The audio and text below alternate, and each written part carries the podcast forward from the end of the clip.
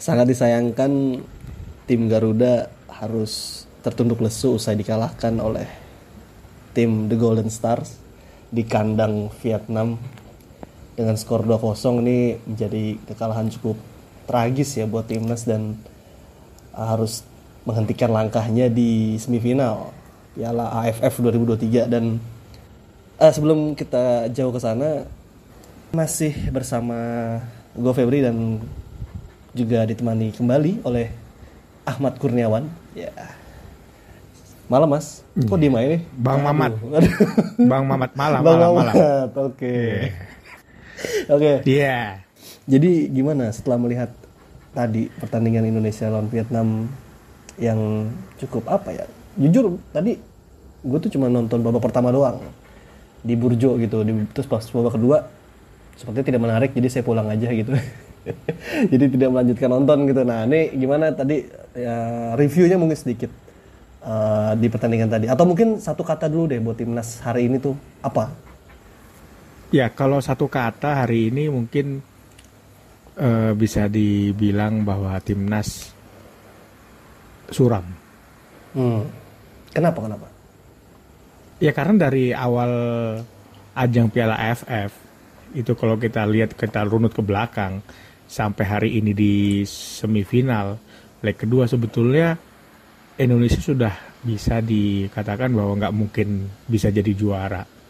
Kalau dilihat dari cara permainan apalagi dari komposisi pemain juga dari eh, kehar apa ya ke kekompakan antar lini pemain kita lihat juga kayaknya eh, nggak nggak padu gitu. Eh, nanti pasti akhir-akhirnya kita akan menyalahkan yang namanya kompetisi tidak berjalan. Eh, habis itu adanya pandemi ya. Tapi kita lihat juga negara lain kan juga sama. Pandeminya sama, kompetisinya nggak jalan sama.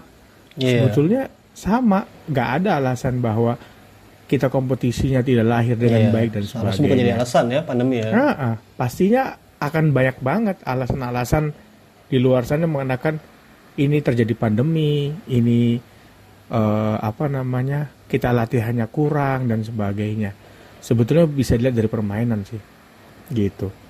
Jadi waktu pas, apalagi kita lihat dari leg pertama kemarin ya, Hmm. di kandang kita itu ditahan imbang tuh kita malah seneng gitu. Wah kita bisa menang imbang Vietnam. Padahal itu di GBK ya. Seharusnya kita bisa mendapatkan poin penuh gitu. Jangan berharap bahwa di saat kandang kita bermain ya di saat kita bermain di kandang kita seri eh, kita berharap bahwa nantinya di kandang lawan kita bisa ya ibarat kata eh, menang 1-0 ataupun seri satu sama itu kan secara head to head kita bisa menang. Tapi kan ya ya akhirnya malah kita kalah 2-0 ini kembali lagi bahwa kita selalu menganggap kita bermain di kandang ya udah kayak main biasa. Padahal ya seharusnya di saat kita didukung oleh ribuan bahkan eh, bahkan puluhan ribu penonton seharusnya kita bisa lebih lebih lebih baik lagi gitu. Nah, yang menarik kan kalau kita lihat nih ini eh, jujur baru lihat lagi timnas kan dan kaget gitu banyak nggak nggak banyak sih tapi ya beberapa pemain ini justru naturalisasi kan. Ada Mark Locke lalu kemudian ada Spaso. Nah, ya kan itu kan apa ya kalau gue pribadi melihatnya malah justru aduh malu-maluin udah mencoba men- mencoba cara dengan menaturalisasi pemain ya kan? Dengan harapannya itu bisa mengangkat prestasi tetapi malah hasilnya justru kebalikannya gitu. Dan dan itu juga nggak cuma kali ini aja. Sebelumnya kan udah sering tuh kayak dulu uh, kita menaturalisasi si Gonzales itu juga meskipun agak telat ya karena sudah cukup tua waktu itu juga kan. Lalu siapa lagi sih uh, pemain-pemain yang uh, yang eh, John Van uh, Dupereng habis itu ada juga Nah, eh, ya, ya. ya maksudnya itu. artinya beberapa pemain sebelum yang tadi kita sebut-sebutin sebelumnya itu kan uh, naturalisasi. Nah ini gimana kalau ngelihat fenomena naturalisasi ini yang justru justru tidak berpengaruh juga terhadap prestasi timnas gitu.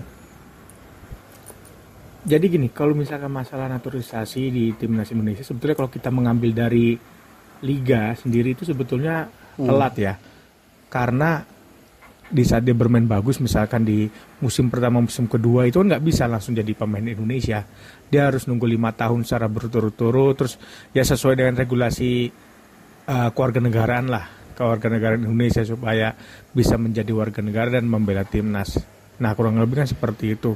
Nah dan kita bisa lihat misalkan kayak Mark Locke Mark Locke itu kan kurang lebih lima tahun ke belakang itu sebetulnya dia bagus waktu pas main di PSM Makassar mm -hmm. kalau nggak salah Nah sekarang umur sudah 29 tahun, uh, disuruh lari, suruh bermain, kayaknya juga udah mulai keteteran juga sebetulnya. Walaupun di eranya Sintayong sekarang mungkin dari segi uh, apa namanya, dari segi uh, stamina mungkin bagus ya, uh, 90 menit bisa bermain. Cuma ya itu kembali lagi bahwa ya ya masanya udah lewat sebetulnya. Kita cuma dapat ampasnya hmm. aja sebetulnya.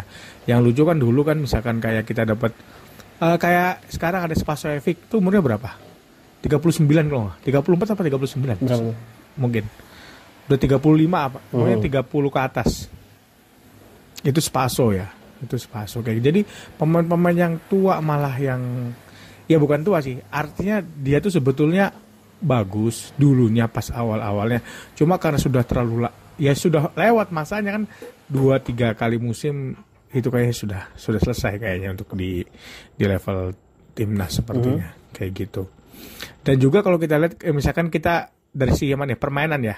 Kalau kita misalkan mau analisa abal-abal nih. Nah, jadi kalau misalkan kita lihat dari segi permainan ya.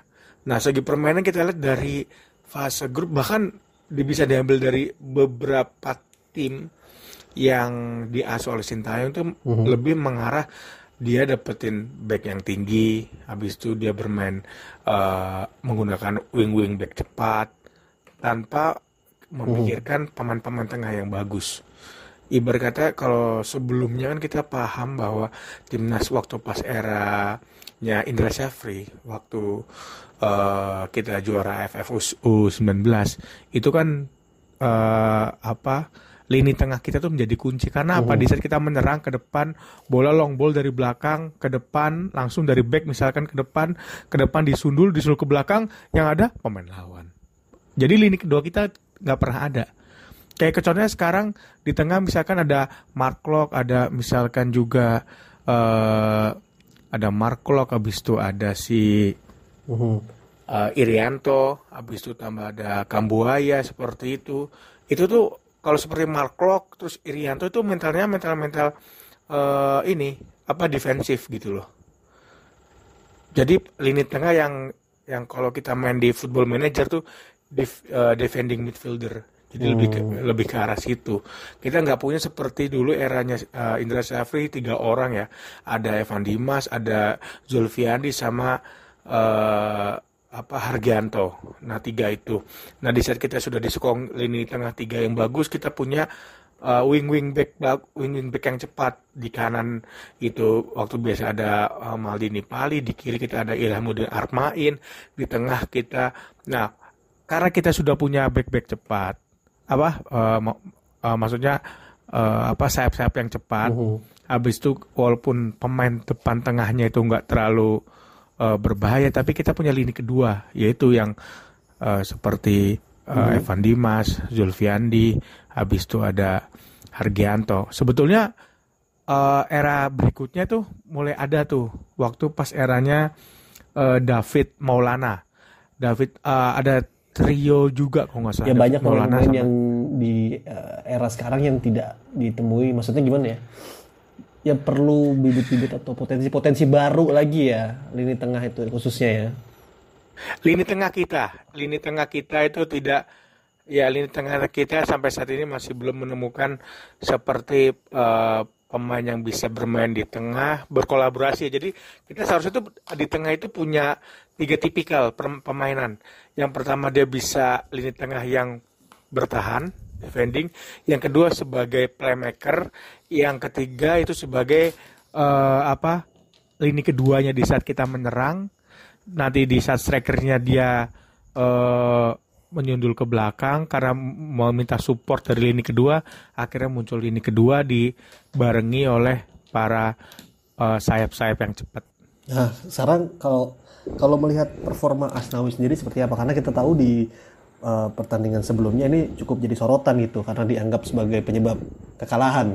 Kalau kita lihat di lawan apa di bukan penyebab kekalahan sih, tapi nggak salah di pertandingan lawan Filipina atau di leg pertama ya, yang Asnawi itu jadi sorotan dan akhirnya jadi trending topik di Twitter.